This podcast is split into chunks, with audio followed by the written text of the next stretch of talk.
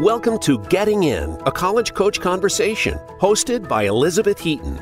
On this show, the team of experts from Bright Horizons College Coach aim to demystify college admissions and finance. From choosing the right college, developing a payment strategy, creating a high school plan, and more. Each episode will help guide your family through the various steps of the process. Now, here is your host, Good afternoon, everyone, and welcome to Getting In, a college coach conversation. I don't know how many of you are listening live, but it's New Year's Eve, so happy New Year to everyone. I wore a sparkly sweater, which I don't know if you can totally tell. And I still have my Christmas decorations up. And of course, the secret to all of this is that I am actually taping this on December 15th. It hasn't been Christmas yet, it hasn't been New Year's Eve yet, but suffice to say that I will be celebrating with all of you on those days and on this evening when this airs. Um, all right, we are going to be talking a little bit later today about New Year's resolutions. We talked about New Year's resolutions as they pertain to finances last week. This week, we're talking about college admissions. So we have some suggestions for you all. Um, we're also going to be hearing two stories from our team this year. We have two members of the team who um, started as traditional college students, but ultimately finished in very non traditional ways. And one of our uh, team members is going to share her story of how she paid for it. Um, but before we get to her, we're going to start today with my colleague Michelle Clifton, who's going to tell us a little bit more about her journey and what it was like to complete her education as um, more of an adult, non traditional student. Hi, Michelle. Hi, Beth. Thanks for having me. Absolutely. And just as some background, for our listeners um, and those of you who are watching the video, Michelle is a former financial aid officer at both Babson College and RISD um, here in Providence. Well, not here, I'm not in Providence, but not very far away.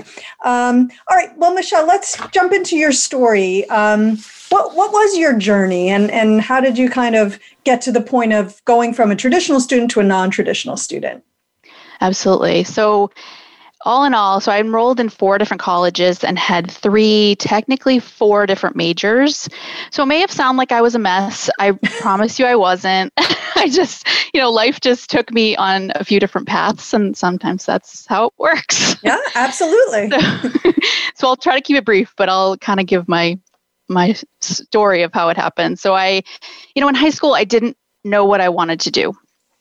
Um, and I, you know, I remember uh, there was a few different things I was thinking of. But by senior year, I was kind of comparing early childhood education or psychology or photography. You know, a little random, but okay. I ended, and I I honestly didn't want to go to college right away, but I kind of just did because that's what everyone else was doing. Sure. So I ended up enrolling at White Pines College, which I guarantee probably no one knows where that is or what that is, but it was a teeny tiny art school. I think there was 100 students um, in That's Chester, New tiny. Hampshire. Yeah, so okay. tiny. Um, and it was in Chester, New Hampshire, which was actually not too far from where I lived and grew up. So I enrolled there and I commuted there. Um, I, for some reason, I just didn't want to go away to school at that time. So I um, not sure what I was thinking about going to an art school because I am not creative, but you know, I do like photography. You know, if it was digital at that time, maybe I would have stuck with it, but I, you know, I just, it wasn't for me. So I was only there for one semester. And I, um, you know, I was working part time while I was enrolled full time, but I really, I just liked working more. Got it. Um, but while I was there, you know, it was worthwhile because I took an anatomy class, you know, that was required, and I loved it. And in the past, I had thought about going into nursing, but I didn't think I was someone who could handle it. Um, so I took a break. I'll never forget the day that I told my mom I was not going back to school. You know, I heard the whole, you know, you're never going to go back, you're never going to finish, you know, spiel. Right. And um, but I did. You know, I took a semester off. I worked full time, and then I went back the next fall. I went to Rivier College in Nashua, New Hampshire, but I went part time evenings um, for nursing. Got it. So I stuck with that for um, a couple years. You know, it was hard, hard to you know juggle the two, but um, and I, you know, I wasn't super motivated with school, but I was doing it. And uh, while I was, uh, while I was um, working full time, I found out about a nursing home that was that offered free training to become a nursing assistant, which hmm. you know I thought would be a really good experience to see if nursing was really something that I wanted to do. So I ended up becoming a nursing assistant, working full time while still in school part time. So right when I was about to you know dive into my nursing clinicals i kind of had a panic moment where i was just like you know i'd always almost always worked full time i I would have to drop to very part time in order to fit clinicals in. You know, I was living at home, so that sounds so silly to say, but I did have a car payment. You know, I just I needed I felt like I needed to be making money. Mm-hmm. Um, and at that same time, my sister had um, she had gone away to school, so she had made the made the leap, and she went to um, Rhode Island. Uh, sorry, um, Providence. Uh, she went mm-hmm. to Johnson Wales in, in, Providence, Rhode Island. And I went to visit her one weekend, and I just loved it, and I was so inspired by her, you know, guts to to move and to actually leave the nest, like I, I had not done yet, and um, I ended up finding an apartment nearby her, and I I moved out.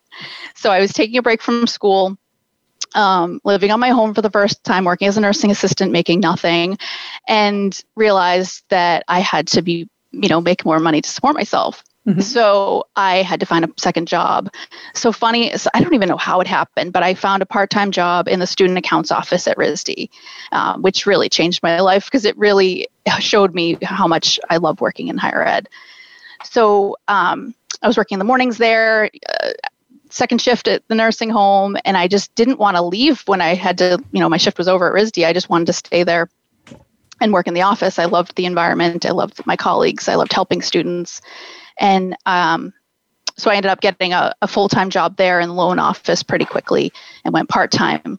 Um, on so the, you kept the nursing piece. I did. I kept that for a little wow. while. So I, you know, when all this happened, I ended up getting married, and you know, my life definitely changed. And as things settled down, I um, was like, well, I you know I have to go back to school, but I didn't know what I wanted to do. I mean, I like I I wasn't sure if I wanted to be a nurse or if I wanted to pursue higher ed more. So I was toying with going back for nursing or getting a business degree to hopefully, um, you know, move forward in higher ed.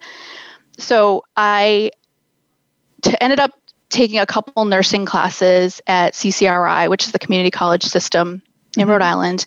And I will have to say, I I you know, it obviously didn't affect what I'm doing today, but it they were excellent courses and it really gave me a huge appreciation for the community college system. Mm-hmm. And I'm I'm so grateful that I took that semester to do that. So from there we ended up wanting to move and I was applying to jobs all over and ended up getting my job at Babson in the student accounts office. And so we moved to Massachusetts. And from there I that's when I finally stopped working in the nursing home and decided that um, I wanted to, to stay with higher ed. So from there, I, you know, I started out in student accounts, but at Babson, it's um, student financial services. So it's financial aid and, and student accounts combined. So from day one, I, I realized, you know, I want to be on this financial aid side. I want to help people get through this faster than I am. Right. so that was my goal. But I knew that, you know, in order to be a counselor and beyond, I, I needed to finish my degree. So from there, I finally, um, you know, went back and I enrolled at Northeastern through their College of Professional Studies. So I, you know, kept my my full time job, of course, and enrolled there part time. Um, and then uh, took a couple years, but I finally finished my bachelor's of management in 2011.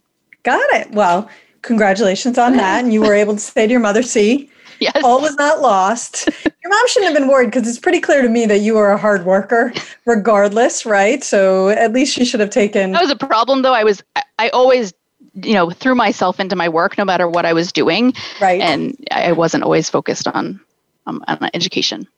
Well, right. Or focused as much maybe as you could have been on, gee, do I really like these things that I'm doing? And then, you know, you sort of, it sounds like anyway, it would dawn on you that, wow, I really like this. But the moment that you want to go from part time to full time at RISD is the moment where you, I would imagine that's when the light bulb goes off and it kind of does, but you still keep the nursing. I still was like, so. what am I doing with my life? Yeah. But I think what's what's great to me about this story is that um, as a parent i do think sometimes you're like if this if your child doesn't go directly to school or if they uh, try it and it's not for them then the fear is they'll never get their degree and maybe i will have this child in my home for my whole life or um, i worry that their opportunities will be less because they don't have the degree. And the fact is and we talk about it a lot there are a lot of alternatives in life to getting your college degree and a lot of different jobs you can get and in point of fact, you got some interesting jobs without your bachelor's degree. But there did come a point for you anyway where to do what you really loved doing, you did have to have that bachelor's yeah. degree. Um, but you got it too. So I, I, like that part of the story. I'm curious if um, there was one school in particular whose format and pace worked best for you. Yeah, absolutely. It was Northeastern for sure because through the College of Professional Studies, they're very fast paced. So when I was there, it was six week sessions um, for you know two sessions in a 12 week term. So I was able to do two six week sessions, two courses within a six week session, it, getting you know four courses done in, in a quarter. So I felt like I was making progress. Where I remember back, you know, when I was you know in my 20 in uh, 16 week uh, courses at Rivier thinking I'm never going to finish this term. I'm never going right. to make it. Where I, I always joke when I talk to adult learners and I say, you know, for me, this the short terms worked for me because as soon as I was sick of the course, it was over. It was done. Yeah, so, absolutely. And there's something about you know getting the final grade and having that motivation to keep going. Um, so I, I it, it, definitely worked best for me, and I was able to do it in a um, the blended format where I could do some online courses and some um, in-person courses through their uh, Burlington campus that they had at the time. Yeah, and and that's great. And actually, random question, but your degree is from Northeastern. Does what is your what does your um, diploma say? It says Northeastern, correct? Yeah, it, yeah. Which yeah. is one of the reasons why I chose that because, you know, even though I did a lot of online, you know, online was definitely looked upon differently at that time than it is today. But right. Um, but yeah, that was one of the reasons I chose their program. Yeah, and, but and I think what's great about that is you did it a non-traditional way, but you have a Northeastern diploma, just like someone who's going in starting out as a freshman right out of high school has a yep. Northeastern diploma. So Absolutely. I think that's interesting. Um, you took a lot of credits before you ended up at Northeastern did a lot of them transfer? Were was some of that early stuff a little bit of wheel spinning yeah you? you know it's i think that's probably one of the reasons why i was struggling with quitting on i'm not a quitter first of all is probably one of the reasons why i mm-hmm. um, even though obviously i am a quitter if i left schools multiple times but that's not quitting know, that's taking a different direction. Right right. Thank making you for making it sound better. yeah exactly. so, so one of the reasons i you know was hesitant to switch completely was that I thought, oh, this is a waste, you know, I've wasted so much time. But in fact, I actually got every single course that I took um, and completed was uh, transferred at least as an elective. Um, which the reason I said I had three, technically four majors was that so I had photography and then nursing. And then when I first started at Northeastern, I was um, planning to do, um, I think it was finance and accounting management. And once all my my credits transferred, I realized I could finish a little bit quicker if I switched to management. so Got I did it. that at the last minute to finish like six months early. Um, but yeah, I couldn't believe it. Even the courses that I took, you know, almost 10 years earlier had had transferred as electives. Wow. If you could do it all over differently, um, and if you at the same time would be offering advice to a student who maybe was in your shoes where you didn't really want to go to college, but it's what everyone was doing what would you say to that person, including you back then? Yeah, you know, for a while, I definitely looked back and wished I'd finished earlier and, you know, thought about, you know, did, did, was it right to go right away? And, but now, you know, I'm almost 40. I have had time to reflect. And it's so hard to say what I would have done differently because each school gave me an experience that brought me to the next place. Mm-hmm. And I'm grateful for all of it. Um, but I will say the I know Michelle Richardson's going to talk about the funding piece, but the you know the one thing that stands out as something I would have done differently is that I would have pursued tuition reimbursement more mm. because at Babson when I first went back to to Northeastern they weren't offering tuition assistance outside of Babson um, for that one year, but then at some point they reinstated it and I don't know when that happened. Mm-hmm. Um, and I didn't find out about it till my last semester. so my last semester, I got funded by tuition assistance, and I still it make, makes me cringe to think about like, was it two years before? Was it like I don't even know. Right. Um, but I didn't look into it, and then I think back. You know, I know that in in um, the medical field, there's so much tuition reimbursement there. Like, right. where the nurse, the nursing home that I worked at, did they offer it? I don't know. They probably did. Um, so that's one thing that I I always um, encourage especially um, non-traditional students to look into because many employers will help you yeah, and in fact, it's a, really good point. Um, we uh, and you mentioned talking to adult learners. There's a another division of our country of our country of our company um, called EdAssist, and in that in in some of the work that you do there, you are talking to non-traditional learners who work for companies who offer tuition assistance. Um, and in the new year, we're actually going to be doing a segment on this podcast talking about companies out there where if you work for that company, you can actually go to college and earn your degree and they will because of arrangements they have pay for all of it. Literally you could go to college for free while now you have to do it while you're working. There are of course some caveats and we're going to talk about that a little bit more as i mentioned in january but um, so that's really good advice and i think also really great to just say hey this is i'm happy with where i wound up and how would i have gotten here if i hadn't taken all those twists and turns exactly so yeah Michelle, thanks so much for sharing your story with us today. Thank I really you for having it. me. Absolutely. All right, we're going to take a very short break. And when we come back, we're going to be hearing from another member of our team who's going to talk more about how she paid for it all. So don't go away.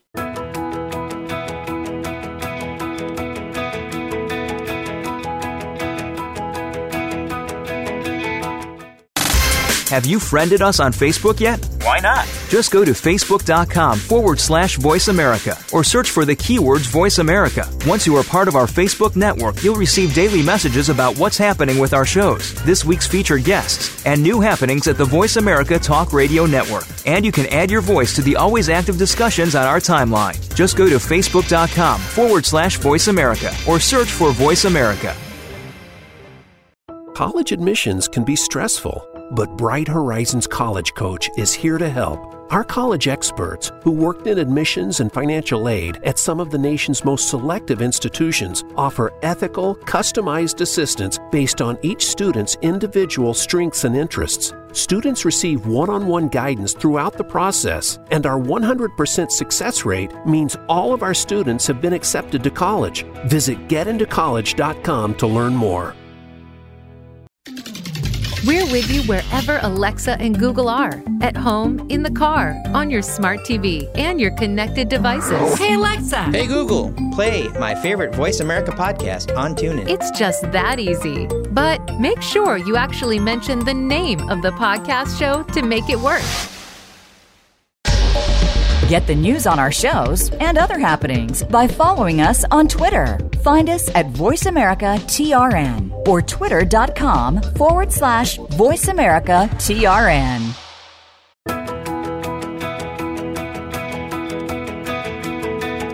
You are listening to Getting In, a college coach conversation. To submit a question for an upcoming listener Q&A segment or to suggest an idea for a future segment, please send an email to gettingin.voiceamerica at gmail.com. Now, back to the show. Welcome back, everybody. We are talking, well, we're sharing some of our team member stories today, and we're focusing on two of our team members who are started as traditional students, wound up as non traditional students. And we just heard from Michelle Clifton, who shared her story kind of about the twists and turns she took to get to her final degree. Um, and I'm excited to welcome Michelle Richardson. Coincidentally, they have the same name. If you've named your child Michelle, it's possible they will take a more circuitous path. And but maybe not. Um, and Michelle's going to share. Michelle is a former bursar at the Mayo Clinic College of Medicine, and also um, worked at as a VP at Sallie Mae and an assistant VP at Chase Student Loans. Uh, so she has a whole wealth of knowledge around the whole question of how you pay for college and she's going to tell us her story. So, Michelle, tell me a little bit about that initial journey, right? I know you started college right out of high school, and what happened? Sure, sure. Well, I guess you could say I fell in love. Um, I Happens. went to college for for two years, and I was. I came from a, a small town in Iowa, and I was set on going into retail merchandising and management because I loved clothes and fashion. And uh, I um, was in a great program, but uh, life took a different turn, and I ended up going back to Iowa and getting married. And uh, we had um, our son and daughter. um, shortly thereafter. And so um, I was a, a, mom and working, trying to make ends meet, right. and, um, you know, didn't finish my degree. Right. Well, it's tough when you have two little ones at home, right? To go back to living on campus and going to class. Exactly, exactly. Yeah. You know, and I think there's a lot more resources out there today for families if if that is the the scenario, but um, it just didn't work for for me at that time uh, to go back. Um, so I was working actually at a local community bank, and I was working with families and helping them complete the FAFSA, mm-hmm. and was working as a loan secretary. Um, and I saw an ad in the paper for uh, Buena Vista University, and they were offering night classes and had a degree in banking and finance. And I loved banking. Um, I loved the bank I worked at, and and like the finance world. Um, retail is tough when you have families and doesn't pay a lot, and you're always working holidays and weekends, yes. and and not, uh, you know, very. Uh, helpful with young families. So um, I decided to go back to school. Uh, they accepted my credits from my first two years. So basically, I had two years left. Um, I worked full time the entire time and went to class Monday and Thursday nights every week. Got it. So, what what is interesting to me, um, it's similar to Michelle Clifton's story, is just that it's the job you got to help pay the bills um, and help to raise your family that ended up putting you on a completely different path in terms of your career. So I think that's intriguing, right? One of the challenges with traditional students is oftentimes you go to college, you don't really know what you want to do or you think you do. Can you imagine you spend all that money to get your degree in retail and then you discover wow, this does not work with my family life. You still would have had a degree, but the one that you ended up getting ends up being much more useful to you, right, in your in oh, your long-term career. Absolutely. Absolutely. Yeah. It definitely was one of the best decisions, you know, I've ever made to go back. Um, I knew in order to ever be promoted or to do more, mm-hmm. um, you know, I always was career focused. And so that was just, um, a, a, goal for me. I quite honestly felt um, a little bit like a failure because I didn't have my degree, mm-hmm. and I, I, you know, aspired and, and wanted to do that. And um, it was a very, very happy day. My family was there in graduation, and uh, and it, it was great. And I would not be where I'm at with, without it. Right. So, in all of this, obviously, this costs money. I know you were working full time, but was that enough because you're working full time to support your family. So where'd you find the money to also pay for school? Yeah, that's a that's a great question. So when I um, finished my bachelor's degree, we honestly, as a family of four, were not making a lot of money. Mm-hmm. Um, we lived in the state of Iowa, and the school I attended was a private college. So they had an Iowa tuition grant which was $4,000 a year. And at that time, that was a lot of money. Mm-hmm. Um, we also, um, I qualified for the federal Pell Grant. Um, also. Mm-hmm. And then um, I did take out a small, um, it was the Stafford Loan Program at that time, but it was subsidized and uh, quite honestly ended up uh, leaving um, school with about $10,000 um, in student loan debt, which uh, you know was a great return on my investment. Um, you know, many times over. And I was very fortunate to have the grant funds to help. Um, I quite honestly don't think I would have been able to go without those resources. Got it. So, yeah, $10,000 in debt. Obviously, the ideal is no debt, but $10,000 feels not crushing and doable in the long term to, to pay off, right? Absolutely. Yeah. So then, but ultimately for you, it turned out that getting that bachelor's wasn't enough. You wanted right. to do something more. And so you decided to pursue your MBA. Tell us about that choice and, and paying for that.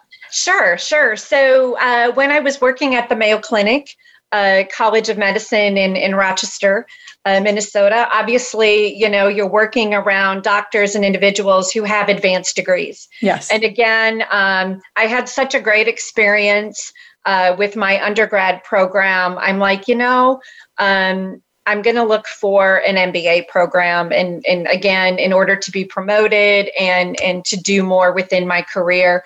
Um, and there was um, a Cardinal Stritch University had a program in Rochester for a lot of Mayo employees. It was um, one night a week, it was always on a Monday, and it was a two and a half year program. Um, and it sounds like a long time, but quite honestly, it went by fast at times it didn't seem that way but um, and you know in paying for that that was a little bit different because it was a grad program so there aren't any grants available for that mm-hmm. so i did end up taking out um, a small stafford loan or you know federal loan program for that um, and ended up uh, and also mayo had tuition reimbursement which you know definitely helped out as well. So um, I ended up with about fifteen thousand uh, for in in federal student loan debt for my MBA, Got which it. again, it was a great return on investment. Right, because do you think I'm not entirely positive of the chronology here? Did you go from the Mayo Clinic School of Medicine to Chase student loans to Sallie Mae, right? So do you get those roles without your MBA? Right, exactly. Great question. So I, when I was at Mayo, um, and at that time when I was at Mayo, I was working as the assistant director of student financial aid. So, um, and then I moved from there to Sallie Mae, where I was promoted to VP and then uh, from there i went to chase and and was assistant vice president. And i i don't feel i probably would have had those roles had i not gotten my mba um, you know and uh, i was the first one in my family to get an advanced degree. And um, my my dad always said an education is something you can never take away from anyone. So i was very fortunate. I had a lot of support to help with with the kids and mm-hmm. and obviously they sacrificed because I was you know uh, writing papers on the weekends and we didn't get to do you know um, all that fun stuff all the time but um, right. you know they uh, I think got to see the value of an education right. and uh, you know they're both college graduates now which you know I'm very proud of um, and my daughter's considering a, a grad degree at, at the um, you know current time, but um, you know it was well worth the the investment and, and the time.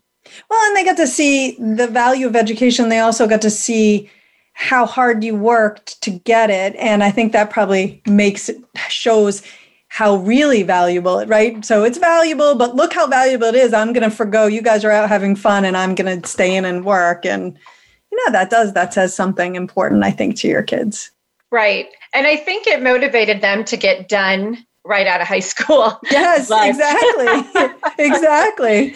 But They're they like, definitely reap the benefits you know of me going back to school for both my bachelor's and and the mba yeah.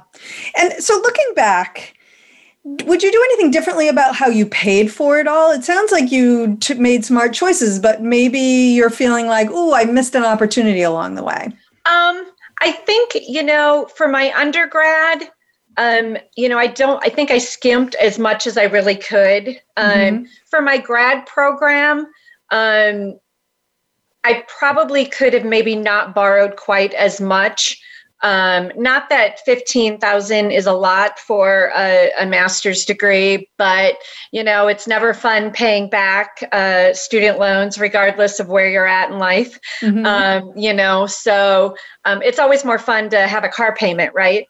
Because right because you are driving the car. Yeah, exactly. The, the, education payment you're like either you're writing papers so right. you know it's a double whammy or you have the degree but that's not something you're you've got bright and shiny that you're really showing everyone all the time right? Right yeah, right. and funny. i think you know because we had tuition reimbursement you know you pay for that up front and then you get the money. I think it can be easy, too easy sometimes to, take that money Yes. and not put it towards the student loan. Right. Um, you know, and I'm guilty of that. I probably could have done that, you know, um, a little bit more than what I did, but you know, we all make choices and um, learned from them. But Yep. well, with that in mind, what advice would you give to people who are listening and who are either thinking about returning to school as adults or maybe they have students who aren't really ready to go to off to college and maybe they want to work and so your thoughts and advice on on how to pay for all of it and and things that you would suggest they do Sure. Um, you know, for for the adults that you know maybe are not happy where they're at, or maybe with their initial um, degree choice, or and they're thinking about going back, I definitely would encourage them to pursue it. Uh, check with your employer. A lot of employers today have tuition reimbursement or maybe student loan repayment programs. Um, as an adult with with children you may qualify for grants like i did that you wouldn't know uh, are available and um, and there are also you know um, scholarships out there. I never pursued that just because quite honestly i didn't have the time. Um, but you know that is something also to to consider. And you know um, if you do decide to go back to school you know give yourself a break and and um, you know set small goals. I one thing i did to keep somewhat sane is every friday night was a night where i didn't cook and i didn't work and i didn't do homework. And Mm. so you know you kind of look forward to that you know one night. Um, but it definitely is is worth pursuing. There's a lot of resources out there. And you know for those parents that maybe have those students that don't know yet what they want to do i think that's okay. I've seen so many um, you know, friends and families and, and just in working with families, you know, over the 20 plus years and in paying for college and financial aid and being the bursar, that they all maybe think early on what they want to do. And then, you know, I would highly recommend working in that field while they're in college. Mhm. Um, like I did, because once I was working in retail, it was great when I was a college student. You Mhm. know, I had access to great clothes and, you know, it was a fun job, but not so fun when you're married and trying to raise a family and, you know, you have to look the part and you're not making a lot. And right and you're realizing, ooh, these hours are are not the way I want to spend the rest of my life. right right So, um, you know, I think it's okay for young adults to not know exactly where they want to go and, you know, to be patient, work on their general education courses early on. And, and if they think they, you know, want, uh, have a career path, do an internship or job shadow and, and try to, you know, see some of those opportunities in the field. Yeah, absolutely. Michelle, great advice. And thank you so much for sharing your personal story with all of us. I really appreciate it. Yeah, absolutely. It was certainly my pleasure. Good to see you, Beth. You too. All right, we're going to take a very quick break. And when we come back, we are talking about New Year's resolutions. Um, so don't go away.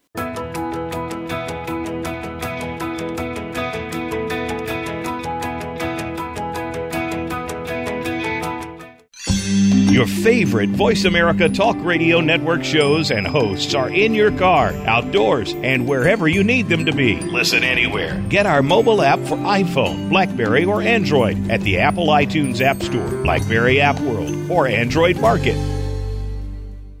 When it's time to go through the college admissions process, look to Bright Horizons College Coach for ethical guidance and customized support. Our educators will get to know your students' ambitions and talents, help highlight hard won achievements, and create a plan for getting into a top choice school. That plan includes helping your student choose classes and extracurriculars, create a college list, brainstorm and edit essays, and navigate college financing options. Visit getintocollege.com to learn more. We're with you wherever Alexa and Google are at home, in the car, on your smart TV, and your connected devices. Hey, Alexa. Hey Google, play my favorite Voice America podcast on TuneIn. It's just that easy. But make sure you actually mention the name of the podcast show to make it work.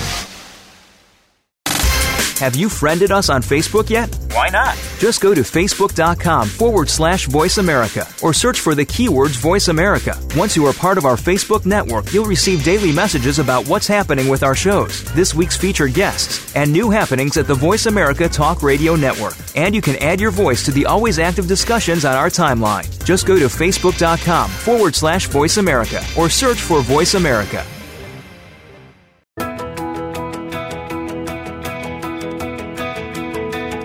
You are listening to Getting In, a college coach conversation. To submit a question for an upcoming listener Q&A segment or to suggest an idea for a future segment, please send an email to gettingin.voiceamerica at gmail.com. Now, back to the show. All right, everyone, thanks for joining us today on Getting In a College Coach Conversation. It's New Year's Eve, and we are talking New Year's resolutions. Joining me is uh, former Barnard admissions officer, also worked at Fordham and Montclair State, and happens to be my colleague now, Tova Tolman. Hi, Tova. Hi, Beth. How are you? I am well. It's good to be here today. Uh, absolutely. And as I explained to our listeners up front, we are celebrating New Year's Eve, but it's actually December 15th. So, no, we are not working on New Year's Eve. um, and you may not be watching this on New Year's Eve. But all right, let's get to it. Um, we have some goals that we would like to suggest, some New Year's resolutions we would like to suggest to some different uh, groups of students and parents. Um, but before we get into our ideas for resolutions to consider, um, one suggestion was do we want to establish these as SMART goals? And I think before we start in on the resolutions themselves, tell us what a SMART goal is and how that works. Uh, I think the first time I heard the term, I obviously thought it was, is it a good goal? Is it right. is it clever? Is it smart? And then I realized, oh no, it's an acronym for, uh, is it S M A R T? Uh, so not is it just smart, but the S is specific. Uh, what is the actual outcome that you would like? M is measurable. How are you going to know when you've actually reached this goal? A is attainable. How confident are you that this is actually something you're capable of doing? R is relevant. Uh, mm-hmm. Is this actually meaningful to you right now? Is this an important, relevant goal for you today? And timed. And this one I think is key specifically uh, for what gets in the way of a lot of people completing resolutions and goals is what is the goal for actually completing said uh, resolution? Right. When, when is your endpoint? Yes. Okay. Awesome. So we're not going to put all of these into the SMART goal framework, but I think that's really interesting way to think about these um, if you're going to make resolutions yourself. All right. The first group we want to address out there are all of our seniors. You are sitting around. You have presumably submitted applications, or you're finishing up with submitting your application. What's a piece of advice you have for that group for resolutions? And I think for this one, I like to keep it more personal than necessarily college related because this is a group of people who are getting ready to end their four year high school journey. And I want them to take a minute and think back to the beginning of freshman year. What's something they knew for sure as, as a, a complete truth they were going to accomplish in high school, or they were going to do, whether it was a life experience or something that they wanted to try. And if they're going to be really honest with themselves, looking back, they never did it because mm-hmm. maybe they were too scared or they just never made it a priority.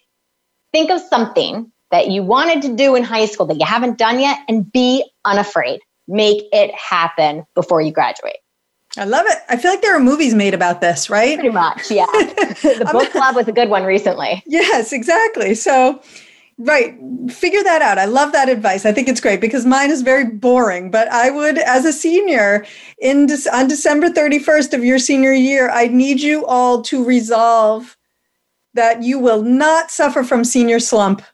Um, you do not want to be adding an extra layer of stress onto your life by not doing well in classes that you have been doing fine in. And now all of a sudden, you were an A B student and now you're a C student or possibly worse.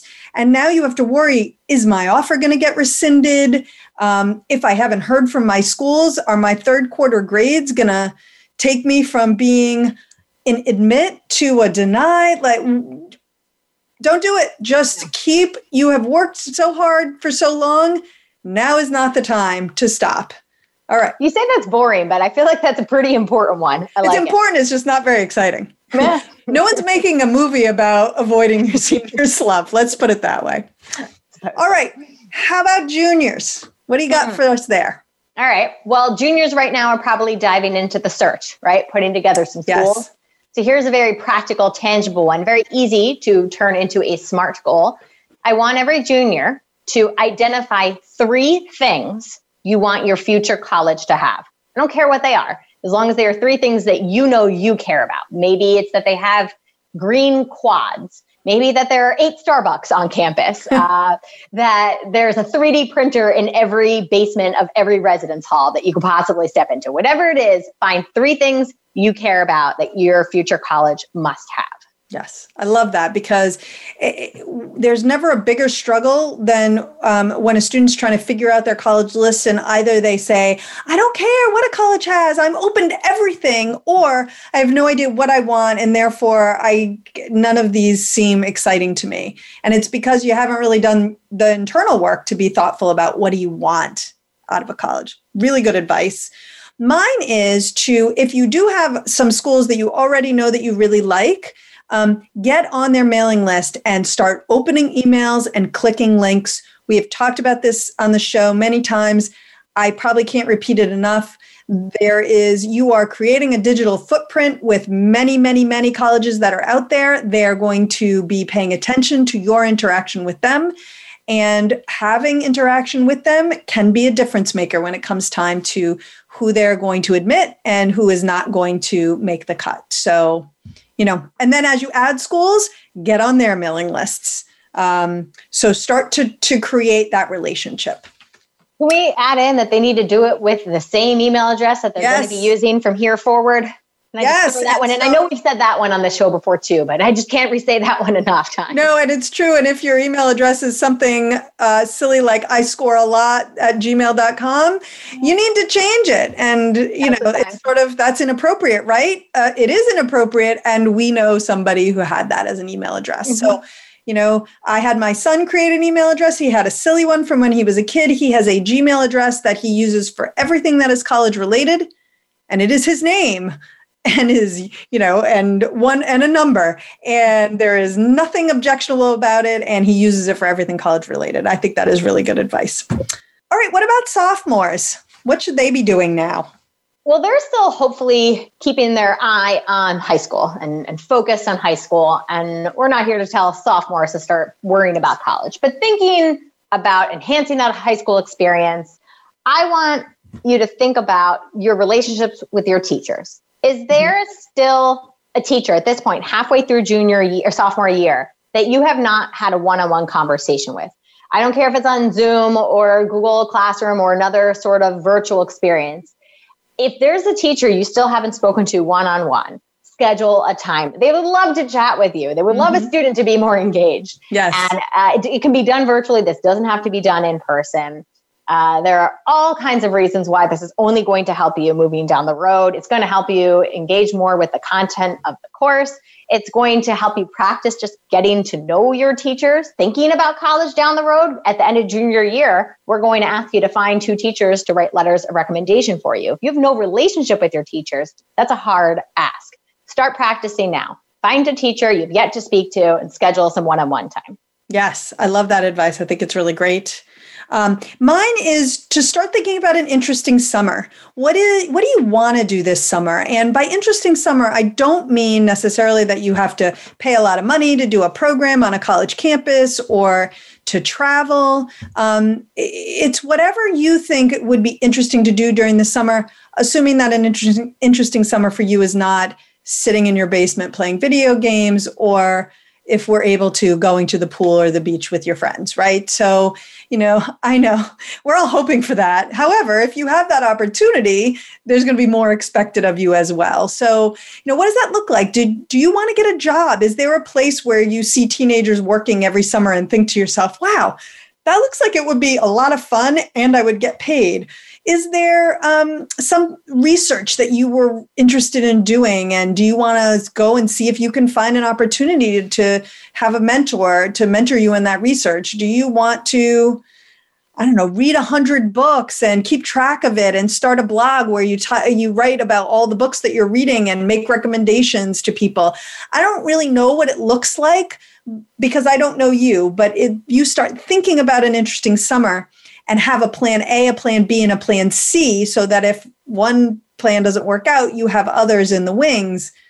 I think you will be much more likely to have an interesting summer than if in May of your sophomore year you sort of say, "Oh, I, you know, I guess I should start thinking about my summer." Right?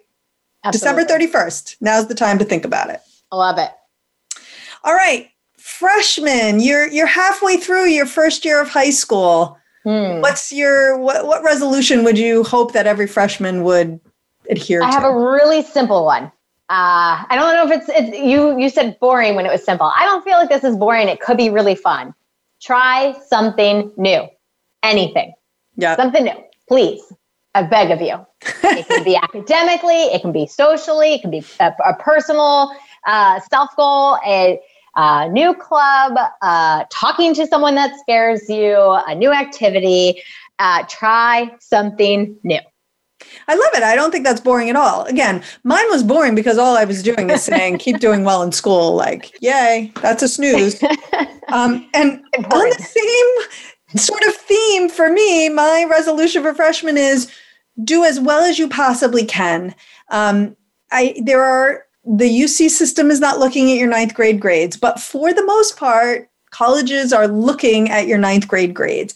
It's where you set yourself up for future success, eh, both in high school and then in terms of the opportunities that will be available to you when far in the future you are applying to college. Side note, it's not so far in the future, but also, you know, if you don't put in the time and do as well as you can, that might mean that even though you're in regular level English this year, because there was no honors level English, if you don't do well, then you're not going to qualify to go into honors English. So if that was your favorite course and you kind of didn't give it your all in freshman year, well, now you're in regular level English when you could have been in honors and you're not reading the same books and it's not as interesting, right? So you are going to um, decrease your opportunities as you don't do as well as you can, right? So you shouldn't stress if you're not a straight A student. That's not really what I'm talking about. What I'm talking about is putting in your best effort, turning in all of your assignments, not leaving everything to the last minute. So it's putting in the effort that should get you the best results. I don't think that one's boring either, right? High school all builds on it. It's all, yes, it's cumulative, but it's, uh, I, I, I think that we as college admission officers always looked at the four year progress. You know, yes. where, they, how do they build upon it? Where do they begin?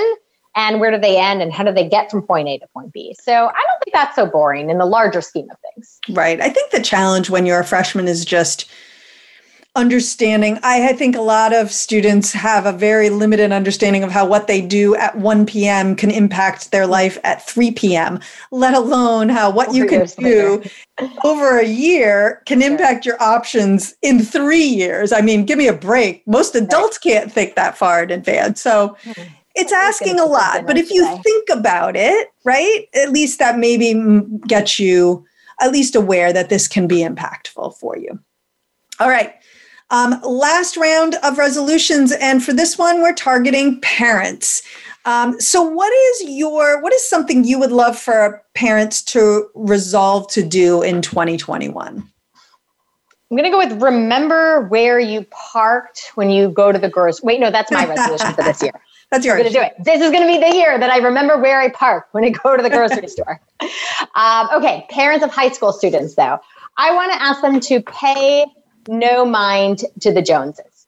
I think parents can be so wrapped up in what is a good school. And I just used air quotes for those of you who are listening as opposed to watching. What is a good school versus what is a good school for my student? Yes.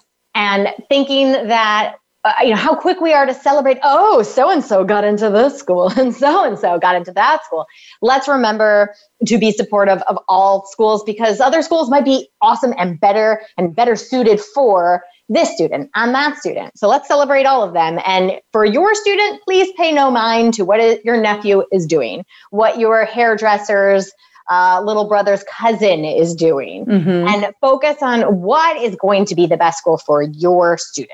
Right. And the other thing I would just throw out there to add to that is where kids are applying has no nothing at all to do with where they will be competitive or where they're getting in. So just FYI on that front. Um, I love that advice. I think it's really important. Um, you know, it, this is not the piece of advice I had singled out about just kind of shutting your ears to everything going on around you. But if you can do that, I guarantee you will be in a much better place. You won't get a lot of rumors and innuendo that sounds like it could be true, but in fact is not. We spend, I would say, 50 to 70% of our time dispelling those myths that make the parent grapevine uh, and, and really feel like they should be true. Um, so the more you can kind of pay attention to what's happening in your family versus the out. Very quickly with mine, uh, there is no better start to this process that will yield the best possible outcome than being honest with yourself and taking a step back and saying, I love my child and I only see their good qualities, or my child drives me nuts and I can only see what they're doing that's wrong, and take an honest look at your child. What are their weaknesses? What are their strengths? And supporting the strengths and helping them to shore up the weaknesses and recognizing that um, you don't need your child to get straight A's to go to college um, they don't need to go to an Ivy to go to college, and most students are not going to do go there. But if you put too much pressure on them, and it's not their own personal desire, it, it leads to a lot of angst and unhappiness, and actually could lead to um, to the student not doing as well as they could do and harm their chances at other schools. So being realistic about the child you have um, I steal that from a colleague of ours um, who says that frequently, but I think it's really, really good advice. And if you can resolve to do that, it's great. Tova, thanks so much for being here today. My pleasure, Beth. This was fun, as always. Thank you. And next week, Ian is going to be hosting, and um, we're going to be talking about your applications are in. What now, both from an admissions perspective and a finance perspective. Um, and we're also going to be offering advice for getting started if you're a junior. Um, and don't forget, we are here every Thursday at 3 p.m. Eastern and 1 p.m. Pacific, 4 p.m. Eastern and 1 p.m. Pacific. Have a nice new year, everybody.